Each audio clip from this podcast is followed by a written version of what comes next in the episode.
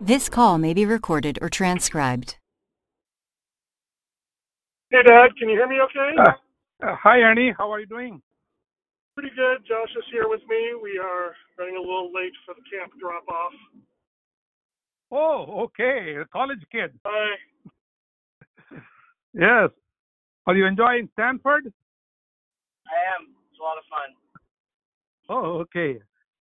Okay. I think will you have a like a concert at the end of the camp? Yes, yeah.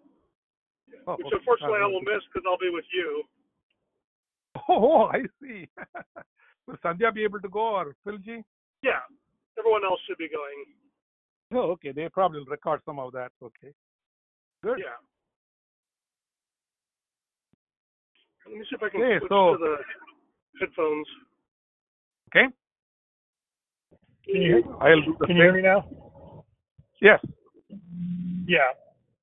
Josh is trying to finish up some homework for camp, so I'll let him Okay.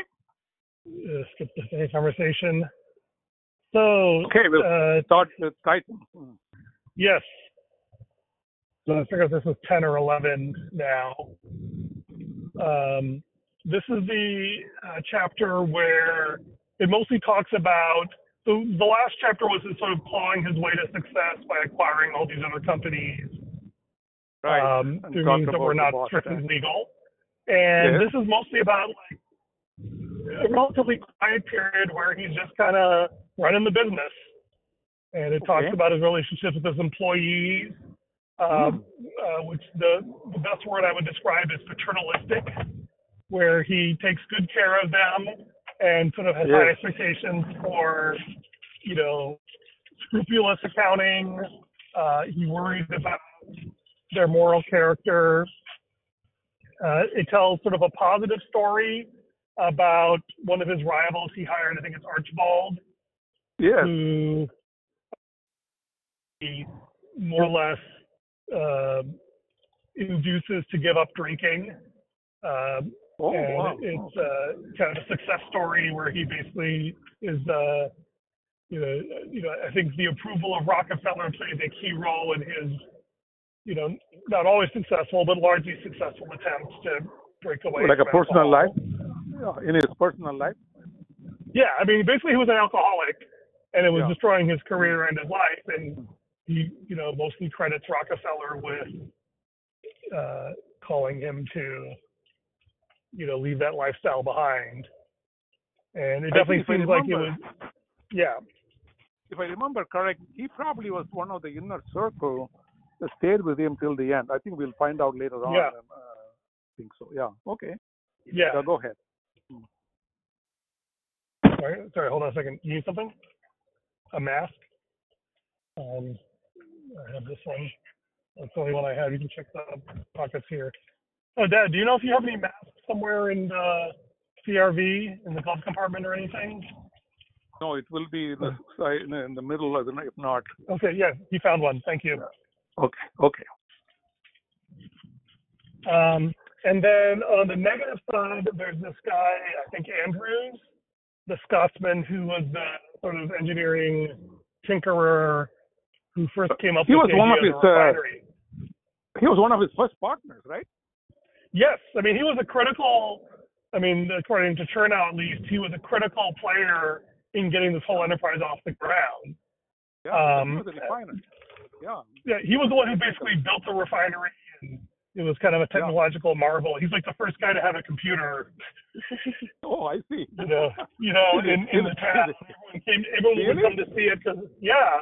So, so like people would, all the businessmen would come and see his refinery because he's kind of brought the whole idea to Cleveland. So he's literally the father of the Cleveland refinery industry. Wow. which of course is basically how Rockefeller made his fortune, right? Was by becoming Right. a refinery and then by buying all the other Cleveland refineries, all of which sort of owe uh, uh, sort of at least a historical debt to Andrews. So what But happened to chapter- Andrews then? Did he leave? Did he leave? Yeah, so this is the chapter where they had the big falling out. Okay. And so what happened was is Andrews was inherently more conservative than Rockefeller. uh, Mm. financially and otherwise. And so Rockefeller was always borrowing money and investing Yeah. in the business and obsessed around growth. And Andrews, as an early partner, you know, had a, you know, thought of himself probably as a co-founder, Right. uh, and therefore felt like he had a, he should have a voice in this. Mm. And well, we're supposed to drop you off over there apparently. Um, there's a So, oh, there's another so camp going on. We're getting stuck in there. That's why you're getting dragged over here. Let me drop you off so you can escape, Josh. Or should I just, or I just, or just pull over somewhere else because we are not in this camp and this is causing a great deal of confusion. Sorry. Are you dropping him off at the train station? Or No, at it's the, a uh, campus? Stanford campus. It's a huge campus there.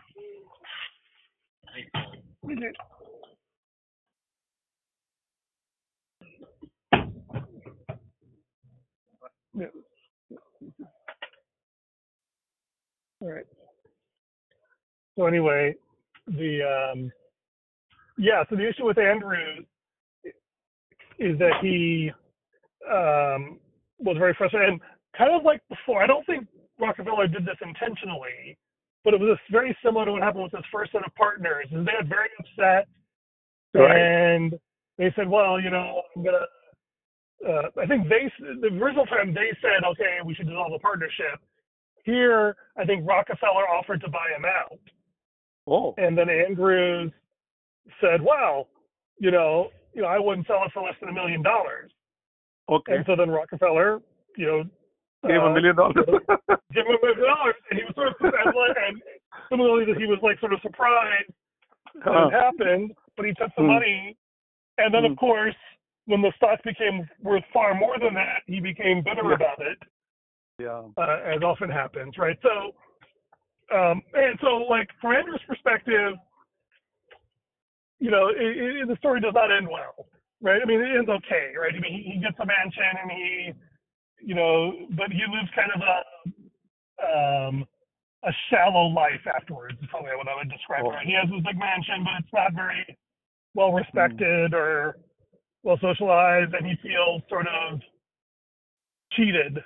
Um, and so that that part's on Andrews, in that Yeah. yeah, See, one of the things is at this point in the story, Andrews is redundant, right? I mean, he. I mean he's not essential, certainly. Yeah, Yeah, non-essential in the eh, eh. sense in the in the partnership. I know he has an input on all that, but his technical knowledge at this point is not needed. I don't think they're doing innovations and changing refineries. Well, I think that's the other point is that is that the and this is like a um, think Uh, uh, uh, we were talking about this in the tech industry is that there's a shift from where technological innovation is what matters to where distribution is what matters. right. Yeah. You know, and yeah, so the the the technical co-founder, if you will, to follow the startup Yeah. metaphor, is not a key player. yeah, at this stage of the game. Yeah. Yeah, and in fact, his business instincts are out of whack with the current reality, which is often a challenge with technical co-founders, Of course. right? Yeah. Uh, Have you found that in the tech industry with your experience?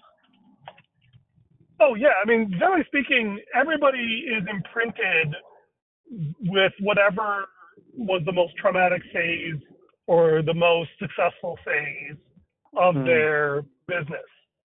Yeah. right? And one of the big things, like the classic example is Microsoft, where for like 20 years, Windows was the primary focus of Microsoft and indeed the entire computer industry. And it took Satya Nadella to sort of wrench Microsoft away with what actually what's most valuable is that we have a sales force serving enterprise customers, and we Yeah. should sell them whatever we can sell them, even if it's cloud services running Linux, because Right. Windows isn't what matters anymore. So great trauma, you know, or great success imprints people. Uh, The Mm. perhaps the the harder part for technical people is that, and I guess I, I should give credit to management schools like the, the Harvard Business School. The idea is that Mm. business people are supposed to be thinking strategically about what the current business problem is, and they Mm. don't always Right. do it, but at least they understand that that's their job. Yeah. You know, their job is to look at the business realities and figure out what is the current problem and how to solve it.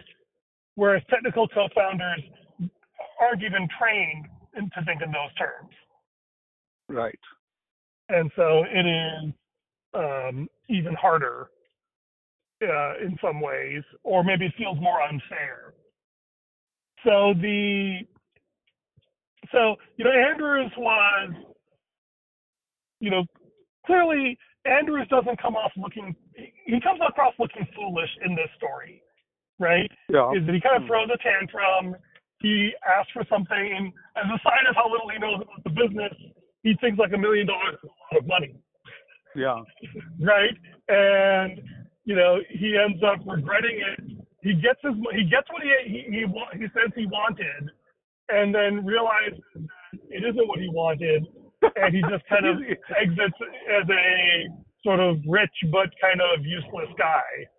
Yeah. See, it's, it's like somebody who's asking for something exorbitant, and then when they get it, they say, I should have asked for more. If it was, he's going to give it to me, I should have asked for more. The typical case there, yeah.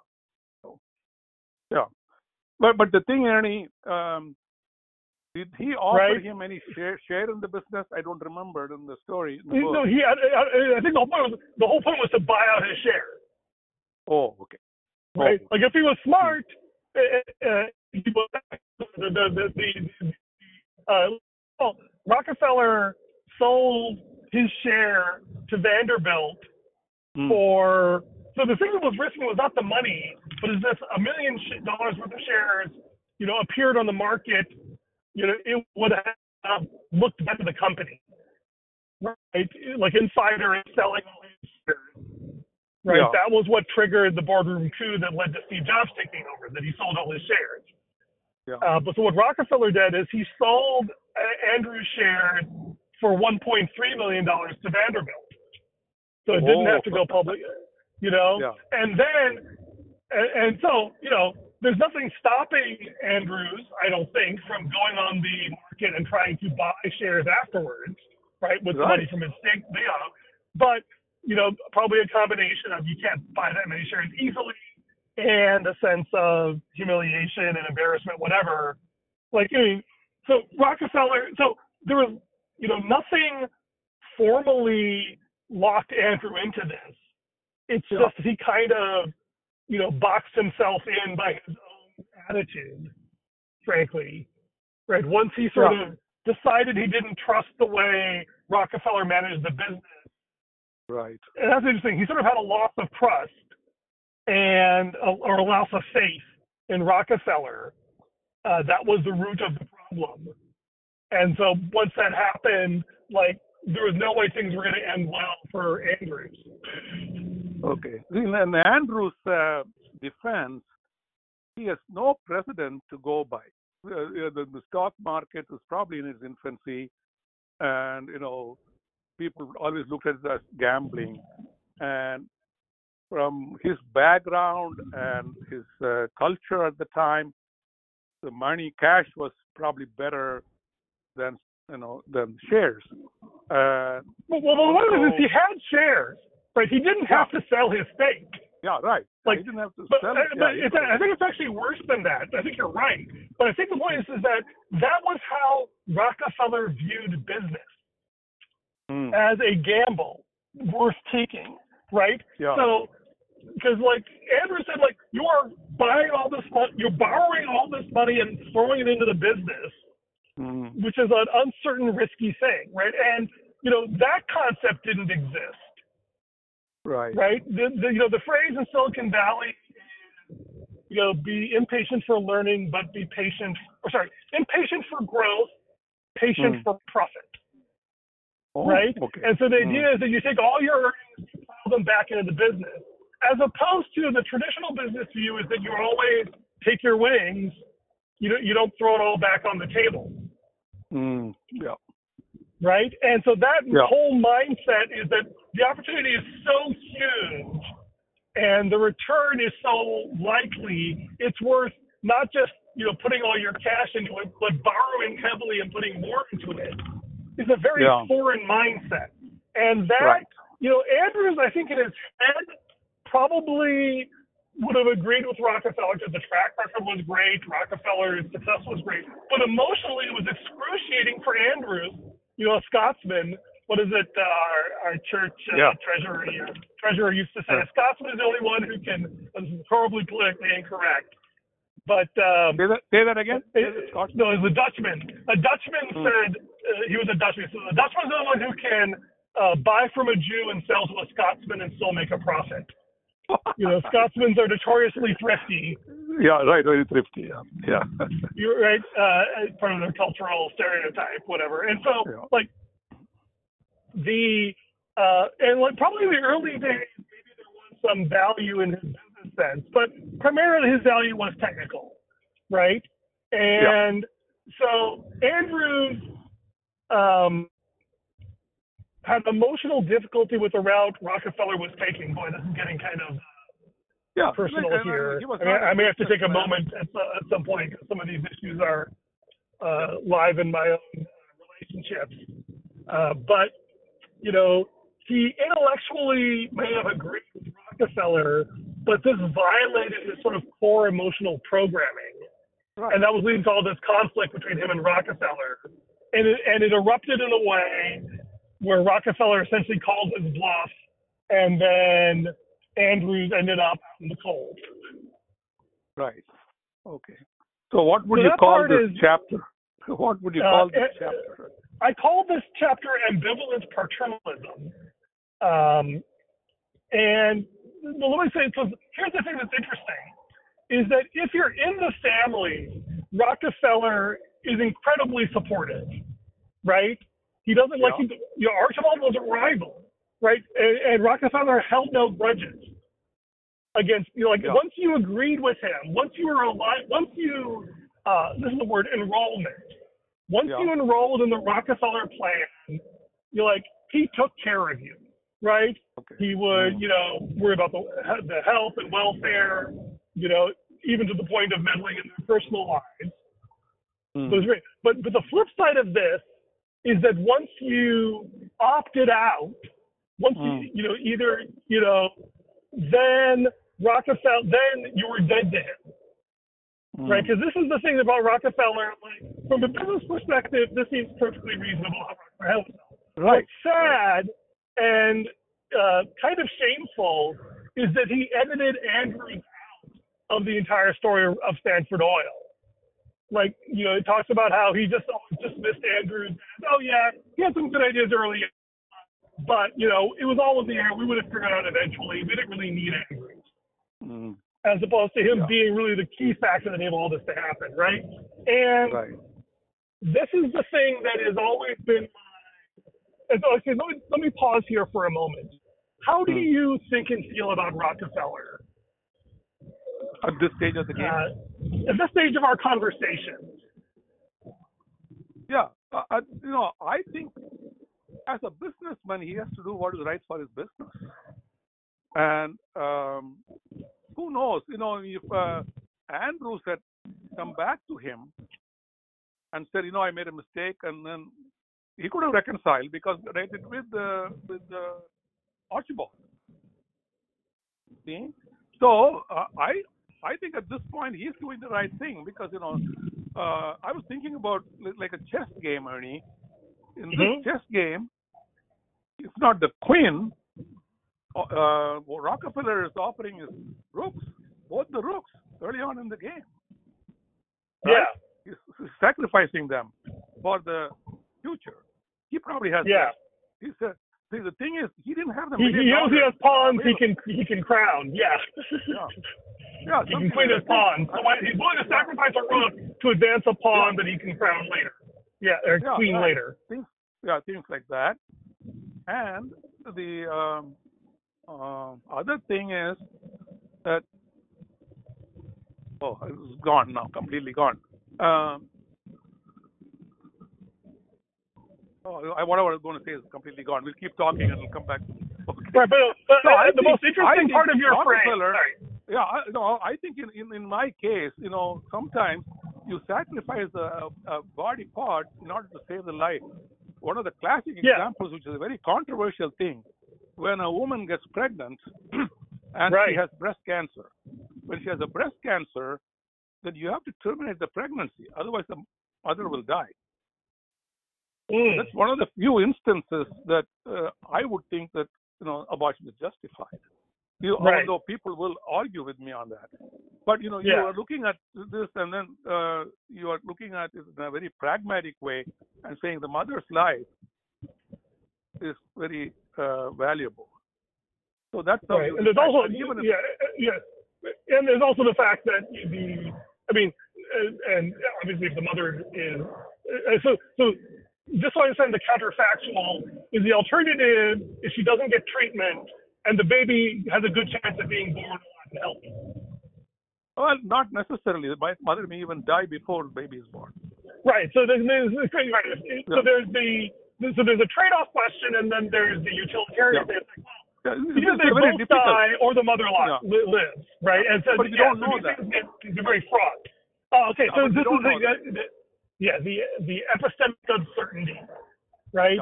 Is there's likelihoods and probability, and Yeah. therefore this is why people argue is in the face of uncertainty, how do they weight different possibilities? Yeah, it's a very difficult ethical question. This particular Yeah. uh, uh, example I gave you, but it's the easier one if we say you can cut off a whole limb uh, Yeah. in order to save the life. You know, um, Right. or you know, we do. You used to do mastectomies before, and Yeah. nowadays we don't do that anymore. But things like that, you know, you can remove even one lung or one kidney uh, in order to save the life of the person. And Yeah. uh, and but there are certain organs you cannot do it. right?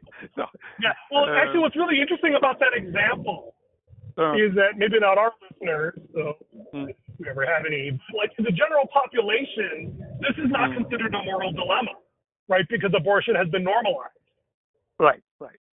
Yeah. right? And if you don't care, then the moral dilemma goes away.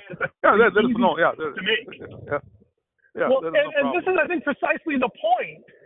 Is the the thing that, um, and, and, and I'm not saying this is actually the case, but Mm. it looks like Rockefeller doesn't care what happens to Andrews. Right? It's like, hey, you want out? Great. I mean, so I, I, I'm not saying that it is the case, but Yeah. like from a business perspective, if Yeah. you say, well, if somebody's not on board with the program, if they're not buying, then like I have to do what's right for the business. That's Mm. the only ethical consideration that I need to worry about. And Mm. therefore, getting rid of the dead wood so that the business can thrive is Okay. the obviously 100% right thing to do. Yeah. Okay, Right? let me ask you a question. Yes, Okay, would Steve Jobs have done this? absolutely. Without hesitation, he would do it, right?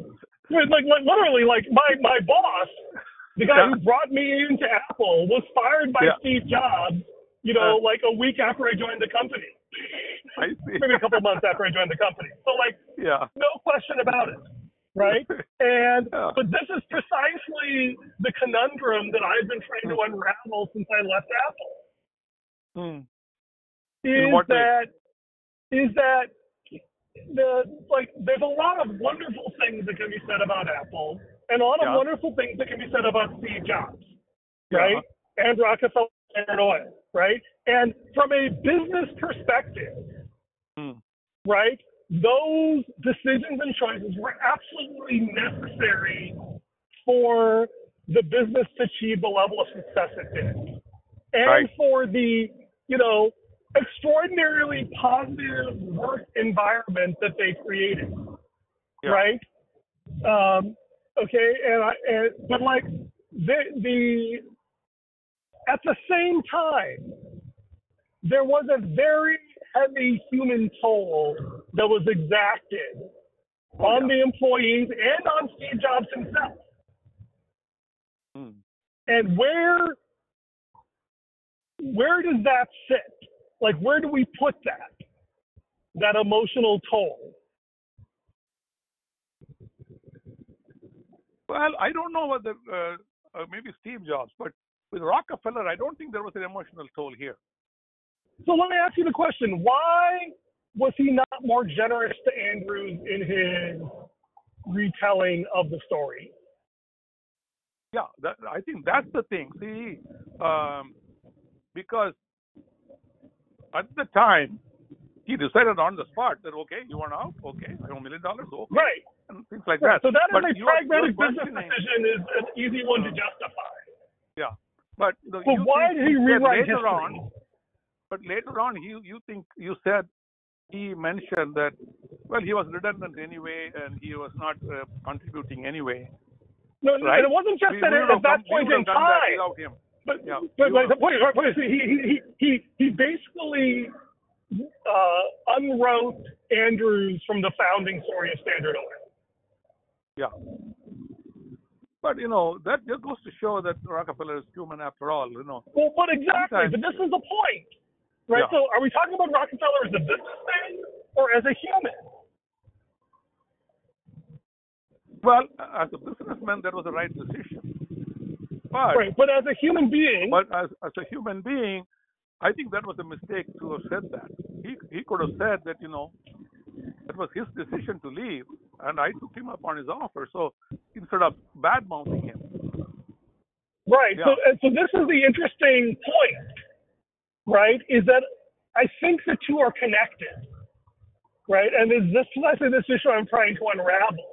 Is that the thing that struck me about and what I call this ambivalent paternalism is there's this two uh, like everyone talks about how charming and pleasant and um, um, you know supportive he was of his employees, right? yeah, But there's and Rockefeller bristles at this caricature of him as an evil, malignant, indifferent overlord, right?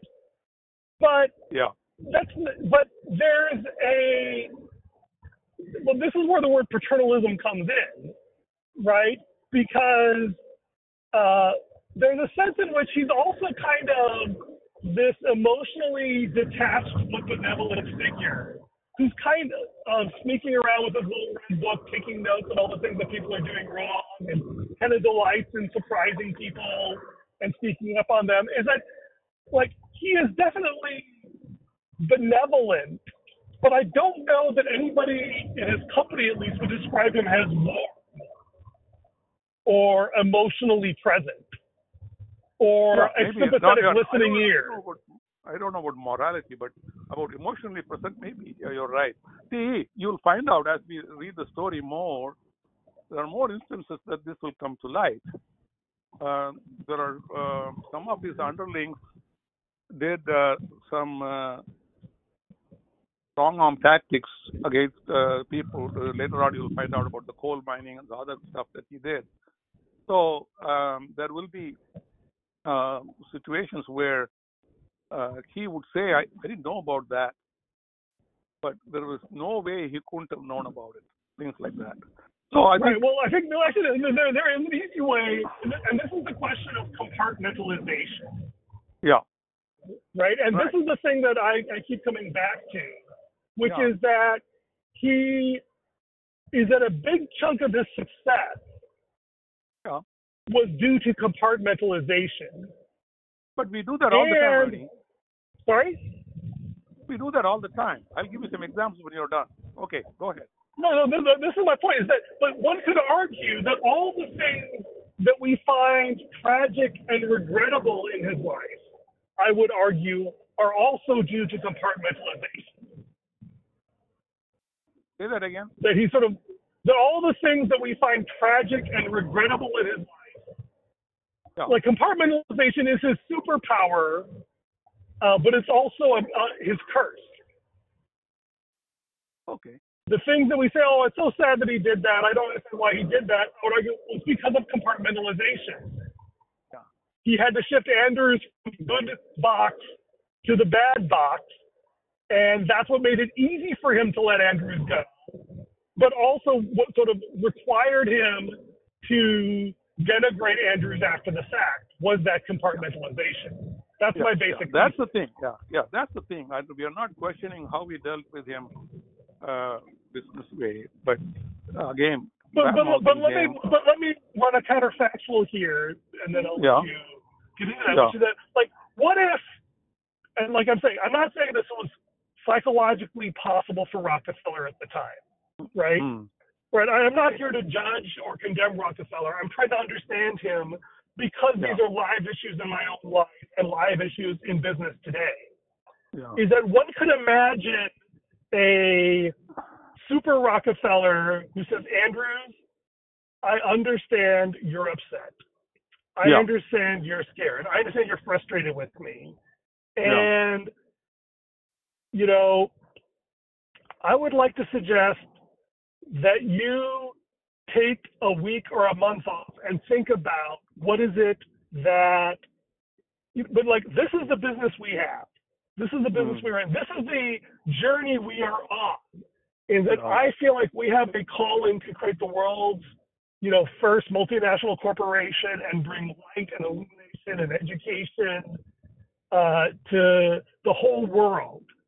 And because of that, we have to take some hard risks. And I know that's really deeply uncomfortable for you. I would like you to go away for a month and think about do you want to enroll in this journey with me or not?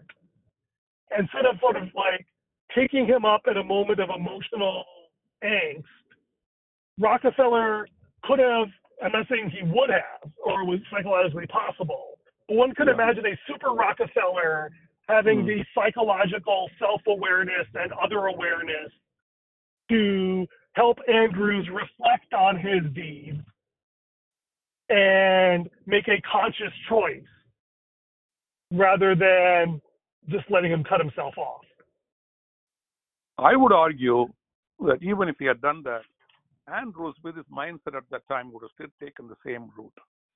Quite I don't think he would change his mind. But the don't know. difference is, yeah, we don't know, right? He might, or they might have come up with a third option, Yeah. You know, where Andrews was like, you know, Yeah. you know, not alienated from Rockefeller. He said, you know, I just can't handle the stress. Let me just take a quiet retirement. And, you know, and Rockefeller said, okay, you know, like maybe, you know, maybe Rockefeller would have said, hey, keep, you know, 10% of the shares in the company, uh, you know, they so take 9,000 and keep it because I think that you'll regret it if you don't Yeah. right? Rockefeller, and the, the huge difference here is not, and this is the thing that's fascinating to me about this. Let me call it the Christ-like Rockefeller, maybe to make the point more thing, is that if he had the psychological capacity to comprehend Andrew's pain, Rockefeller would not Uh. have needed to eject Andrews from the good box. He could have created space to say, you know, hey, this is exactly what Steve Jobs did with Wozniak. Steve Hmm. Wozniak was not able to keep up with Steve. Right. But Wozniak is still an employee of Apple. He still has Right. his stock. He still has benefits and salary. He just has no Yeah. influence over the company at all. Yeah. And that to me, like he, so this is one where Steve, you know, with the benefit of a hundred, you know, years of hindsight, was able to do better than Rockefeller. He was able to part on good terms, And Wozniak still got to share in the reflected glory of Apple. Right. And Steve never felt the need. So this is this is the thing that, like, it doesn't change the business outcome, but it preserves the relationship to the extent it can be preserved. Right. And but I don't think Steve Steve never badmouthed Wozniak either, right? well, like I said, like he would, they preserved the relationship, right? Is they found a third way. Yeah. Which you know, and again, you know, if you're in a battlefield, you have to make, you know, hard, you know, vicious decisions in order for the patient or the the the, the army or the business to survive. I mean, being in a startup, you know, you have to make these hard decisions. It was a limited, you have a limited amount of time, energy, and psychological capacity. I guess we could call it time, energy, and ego are the scarce resources.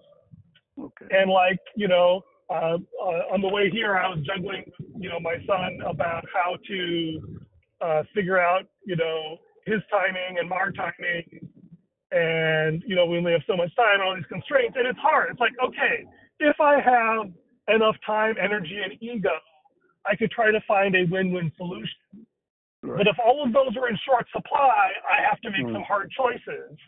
Mm. And I think the point is, is those hard charges might be justified, they might be necessary, but that's not the same thing as saying that they are 100% right.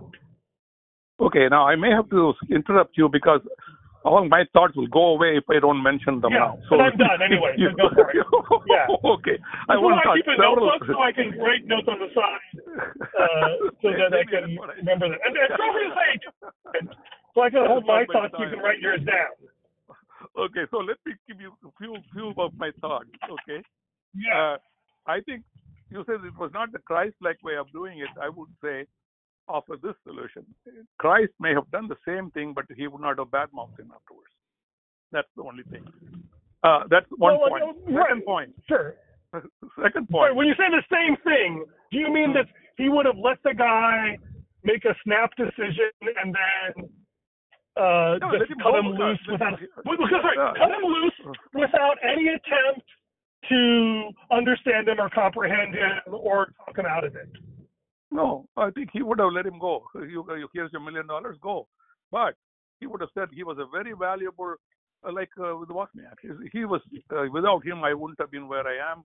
Uh, he was a very important uh, uh, piece of uh, my success and all those things. Uh, that's what I would have said. Anyway, uh, Okay. that's one point. Second point is compartmentalization. This is the example I thought about. I'm a very nice guy, and I treat people very well. I'm always for the underdog and uh, things like that. But when I'm playing tennis, and sometimes I'll tell my partner, "No mercy. Let's go for the go for the throat." Okay.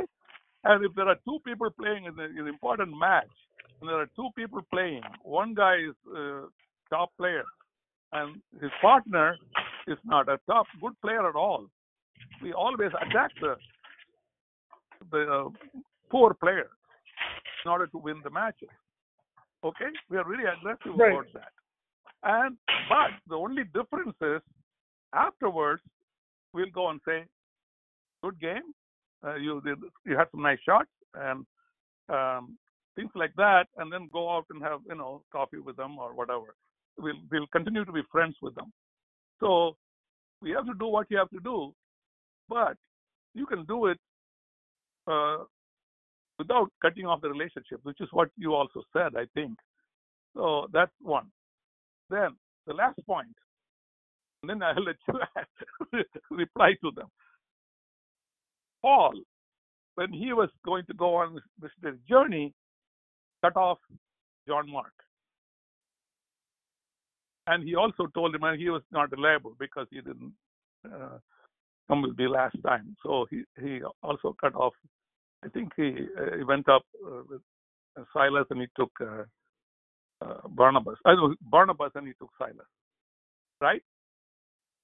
So there, it was a business decision he made, and he let John Mark go. So these are the my points. Okay, so, so let's, go- let's, let's talk about um, uh, uh, St. Paul, because that's easier than talking about us. We'll see Okay. how far. That, that doesn't always succeed in avoiding the emotional trigger, but at least it gives us a fighting chance. okay. All right, okay. so let's go through this, because I thought about this one. I have actually a half-finished draft of a story about this, Hmm. which is that, so the, as the story goes, in, um, you know, so that, that you know, Paul uh, and Barnabas, Yeah. not so much about John Mark, it's about Barnabas, is where the story is really interesting. Hmm. Is that Barnabas is, uh, you know, the son of encouragement. I think it was actually his nickname. I don't forget what his yeah, right. was. Yeah, it is. Yeah. And so he was the guy who took Paul's side Yeah. when Paul became Yeah. a Christian, right? Because all the Christians were afraid of him, but Barnabas said, hey, no, let's give this guy a chance. I know he's done some horrible things in the past, but I Yeah. believe in him, right? Yeah.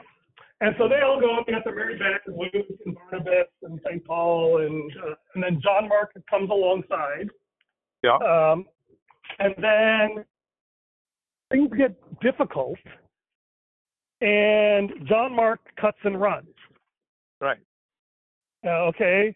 Um, and so then when the time comes for the next trip, Barnabas says, hey, let's give Mark another chance.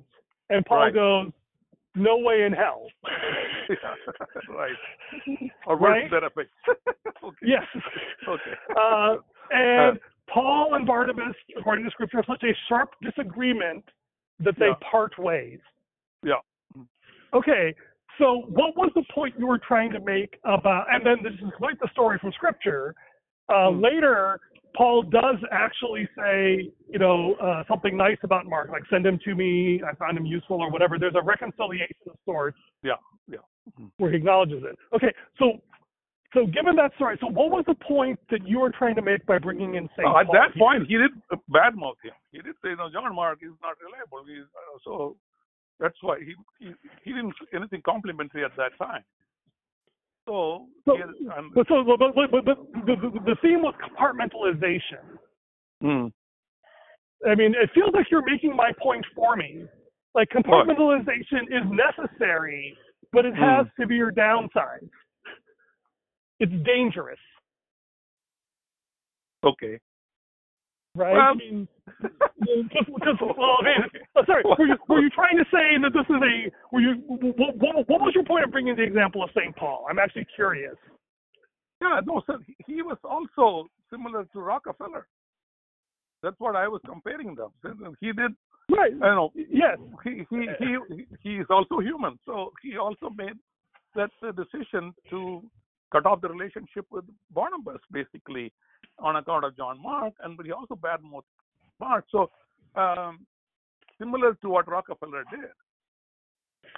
But like you mentioned, later on he reconciled. But here Rockefeller probably did not reconcile. We don't know. We'll see, find out later on whether it does anything or not. But he may not. So that's why I so said the- sometimes, sometimes you know, like I was talking about my compartmentalization. Maybe this was compartmentalization on Paul's part that he did cut off the relationship with Barnabas and didn't even include him in his trip. He took Silas or something like that, right? Yeah. So uh, right, and, he, and so this is the interesting thing, right? Hmm. And so here's the interesting question: Do you want to say that compartmentalization is good? No, I think in this case Paul was wrong. I think he should have uh, reconciled with John Mark and taken Barnabas with him. So yeah. So here's the. Uh, this is the what is it? To compartmentalize is Hmm. human. To reconcile is divine. okay, we can say that. Right. Okay. And I think this is so. This is the interesting thing, right? Uh, is that um, uh, uh, the and, and, and let's actually let, let me give you a better example of Jesus compartmentalizing, which is um, with Saint Peter. So hmm. there's a scene, uh, and they're right adjacent to each other in at least one of the Gospels, where, right. know, Jesus, yeah. where Jesus says, "Who are, who am I?" And Yeah. Peter says, "You are the Christ, the Son of the living God." And Jesus says, "Blessed are you, Simon, son of Jonah." You know, Yeah. because you know, flesh and blood has not revealed this to you, and upon this rock I will build my church, and, and all that. Uh, and then the next thing is, it says, "And by the way, I'm going to die." And Peter goes, "Hey, never, Lord!" And Jesus goes, "Get thee behind me, Satan." yeah, Okay, yeah. right? And Okay. so, is, Hmm. does, does Jesus think of Peter as the rock of the church or an instrument of Satan? Right? And it's like, well, different part. You no, know, but the- the- that's a different context. I think that's a different context. You know, I mean, he's a teacher and he's this, this guy is a student. So But, Uh, but, but the point is, is that, but I mean, okay, so, okay, this is interesting. So do yeah. you do you view that as Jesus dispassionately saying, "Oh, Peter, you're just being an instrument of Satan," whereas it feels emotionally like "Get thee behind me, Satan"? is that Jesus was kind of ticked off at Peter at that moment, Yeah. Right? I mean, I think that they right? It was an emotional reaction, and Yeah. this is fascinating to me. Uh, Mm. I heard a great talk once. Is when we see God being angry, it is a sign of God being vulnerable. We're Mm. only really angry when people touch us in an area that hurts. Right? Like if you're playing you know, uh, like uh, like if you're in this uh, competitive mode, Uh, let's talk about that, right? So, you know, and you you know, if if your partner does something foolish or like he's not paying attention because he's like looking at something Yeah. outside and he misses a point, I imagine you would be angry, Yeah. right? Whereas if you're playing with your grandkids in non-competitive mode, you're not going to get angry at them because you're not emotionally invested Hmm. in that situation, right? Okay. And and and you know, a fair game is where everyone's enrolled in the like. If everyone's playing competitively, then mm-hmm. like I said, you have you, you all agree on that frame, and then you all fight it out, and then afterwards you're all friends, right. right? Right. I'm talking. and it's understood that everyone's sort of enrolled in the same journey, so they're okay with it. Yeah. The problem is always when and like you know when, when you have kids and the siblings, it's like well one of them's playing compet- competitively, the other one's playing for fun, and then Yeah. things get easily get out of hand Right. Mm-hmm. sometimes one says that they're playing, you know, one way and actually playing the other. Yeah. And they may even think that they're playing one way, but they're actually playing another, right? This is hard when Yeah. Yeah. children are immature and when human beings are immature, right? Yeah. Yeah. Uh, and, you know, and the interesting thing is, I actually think like, uh, to be human is to compartmentalize. In fact, one could argue that is what makes us human beings rather than Right. divine beings. yeah. Yeah. Of is course. that we are course. compartmentalized away from God. And I that this is the fundamental dynamic. necessary. Sometimes compartmentalization is necessary in certain situations, right? Yeah. Right, and- right. But here's the argument: is Mm. that it creates, um, and, and this is the idea of you know, the necessity of um, um, self-differentiation. Mm. Like a leader who does not compartmentalize, just um, uh, you know, swayed back and forth by the emotions of the people he's supposed to serve, is not very useful. Right? He becomes a thermometer rather than a thermostat. He Right. can't actually lead. Right. And this is the, the challenge and the paradox is that, um, so, I, I mean, maybe it actually is, uh, is that there's both a glory and a tragedy bound up in compartmentalization because it creates a certain alienation Yeah. you know and and the thing that i would say is i can Mm. certainly imagine that jesus i mean the way i the, Mm. the way i use the terms this is just me so i'm Mm. not saying i have to be about this i think of jesus as the fully human person who went through all Oh, the yeah. things that humans do including getting Yeah, angry right. compartmentalized Yeah. whatever Yeah. and i Right. think of christ. Yeah. uh, but i think of specifically of the role of christ Yeah. is the reconciler.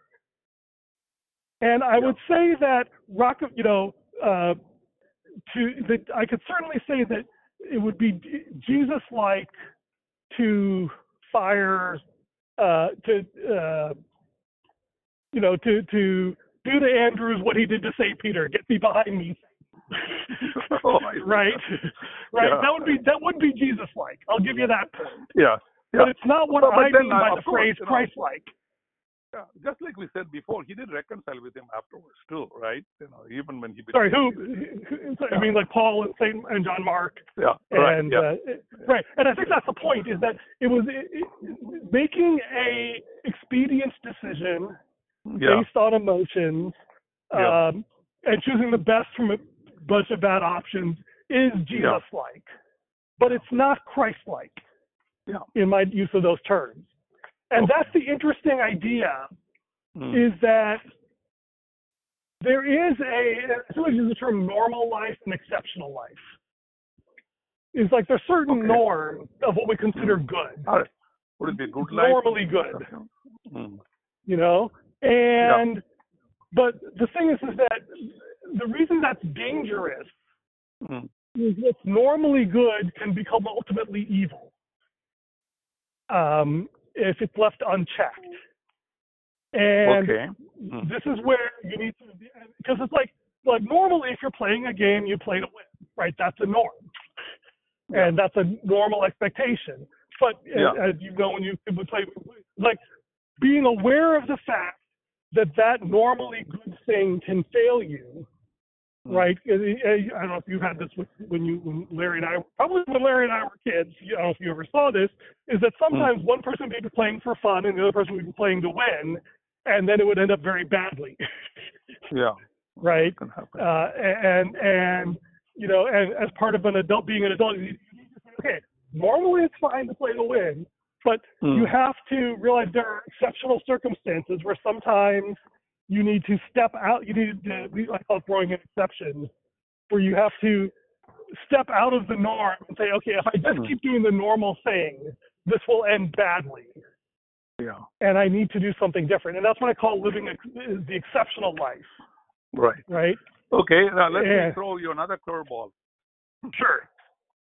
Now, we were talking earlier about it. We only about seven minutes, but um, taking the you know um, lesser of the two evils type of thing, Mhm. or you have Yeah. to sacrifice something in order to do good. And, Yeah. Jesus uh, sees a demon possessed man, and then and the demons ask, send us somewhere to the pigs. Uh, Yeah. So he sends them to the pigs, and of course the whole bunch of pigs go down and get drowned, and people are very upset at that. So their livelihood. is Yeah.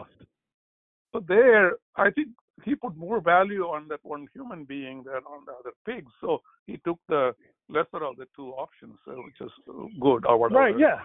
Yeah. uh, So, uh, Yeah. And I think that's right. that be- the question: it's like, it's, it, it, yeah, and, and like he didn't care about the financial cost of other people because he cared about the healing of this Yeah. one man, right? Yeah. It does beg the question, like, wasn't there a third option? You know, like why did he? he could have refused. You know, he could have or, or, or you know, he could have put him into some. He could have put them into a non-commercial, uh, uh, commercially valuable. Can I just put in the ants over here, or or the crows or something, or the sparrows? and people like so. The implication. Mosquitoes. Yeah, right. Maybe he already did. That's why we have mosquitoes. They're all full of expelled demons. It would explain a lot, actually. Um, the yeah. like it, it, seems to imply yeah. that uh, even Jesus was operating under some constraints, right? He Mm. couldn't just snap his fingers and they disappear. There was a Mm. trade-off, and that's part of the price of being human. Is that there's Yeah. always these trade-offs, Yeah. and you know, one could argue, well, shouldn't someone be holding Jesus accountable for all these sort of arbitrary trade-offs? And the short Mm. answer is that, well, that's exactly what the cross is right? Is Yeah, that yeah. even Jesus sort of acute, and that was my kind of point is that the compartmentalization is is is it's a, in some ways it's a form of digitization where you just say let's you know let's assign a, a fixed number to this one, two, and three, and there's all Hmm. these spaces in between, you know, between the you know the shades of gray. And the, this is what I talk about. The, nothing is really 100% good. Yeah. You know, they Right, all have the secondary consequences, and Yeah. this is the idea of normal life versus exceptional life. In normal life, we have to make choices, but we build Right. up this sort of karmic debt, Right. you know, from these and like the the the the, the compartmentalization that allowed Rockefeller to function, you know, is building up these, you know, is really useful in a lot of ways. But Yeah. there's a karmic debt piling up Yeah. and you know, you know, maybe it won't get uh, uh, reconciled. I mean, maybe it, eventually, I guess that gets paid when Standard Oil dies, yeah. right? Is eventually it goes away, Mm. and people still Yeah. argue about this you know, oil companies' nasty reputation. Yeah, going back to Jesus, Yeah. I think uh, on compartmentalization, probably we can say that he's being fully divine and fully human is the ultimate compartmentalization. Sometimes he acts as fully human, Yeah. sometimes he acts as fully divine.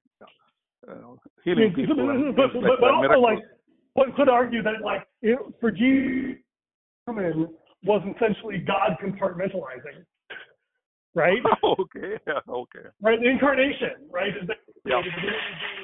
that and so that is uh, maybe I'll change the episode title to compartmentalize as human. Hmm. Um, and this is the human predicament, right? This is the human condition Mm. that in order to be, you know, uh, especially in America, to be an individual, you know, the idea is that you are compartmentalizing in a way that in Indian culture, I mean, Mm. uh, it, it's definitely less so, right? It's much more, I am part of this family, I follow my family's uh, traditions, that is my identity, as opposed to the sort of weird Western educated, industrialized, rich, democratic viewpoint of I am my own person, I must compartmentalize, I must argue with my father and make my own choices, Yeah. not doing everything she wants. That's a very Western way of looking at it. Right. Right. And in some ways, you give, you trade, you gain agency Mm. Uh, at the price of losing empathy. Is that you Right. can't like if you worry too much about what everyone's saying, you you cease to be able to function. Right? If Rockefeller cared too much about everyone's good opinion, he never would have Yeah. survived his childhood. That's. Yeah. Right. You built a business, and and yet this Yeah. is the tragedy. And I think that's maybe the thing is that like is that at a certain level of thinking, sort of normal thinking. Well, it's just the way it is. This is the, obviously the only thing he could have done. But then the idea of having this exceptional Christ-like alternative, it's like, okay, but now that these hard choices have earned us some leisure, we Yeah. have a certain moral obligation. This is I talked with Cadence um, about the morality of the Spider-Verse, is that at some point you need to stop and reflect on your actions and let go of your self-righteousness and is there an exceptional alternative that is better? Yeah. But you know, I mean, again, uh, as in the case of Jesus, too, sometimes this is a teaching moment, right? You know, we learn from these things and try not to commit those mistakes, and uh, uh, because um, given the circumstances, going back to Rockefeller, you would have done the same decision. You would have let Andrews go. But the Christ-like thing, like you said, should be not to badmouth him, but also keep the relationship like he, Steve Jobs did with Wozniak. So that'll be the place. Right. But, but, but here's what I would argue, right, is Yeah. that if he had not had to such so, so rigidly compartmentalize his life, he wouldn't Mm. have had to do a snap decision with him. Because I think it was, Yeah. I would argue that in fact, Lehman was so painful for Rockefeller, the only way he could deal with it was to re- eliminate the tension immediately and just let Andrews go, you know, get rid of him quickly, but you know, he had the check waiting for him. And if he had had the the, the spare ego capacity to not compartmentalize, well, mm-hmm. one, he wouldn't be the Rockefeller we know, but Right. two, he wouldn't have had to enforce such hard things. Anyway, I have to enforce a hard stop now because I have 10 o'clock. I'm going to compartmentalize Okay. like a good Westerner and cut you off. okay, this was a great talk, Dad, and I will see you tomorrow in person. That's right. I'll pick uh, pick you up. Uh, keep me posted, and uh, you know when you get into the plane and so on. Yeah. We'll see you tomorrow. Okay. I love you. Love you, Dad. Hmm. You Bye. too. Bye Have bye. a good day.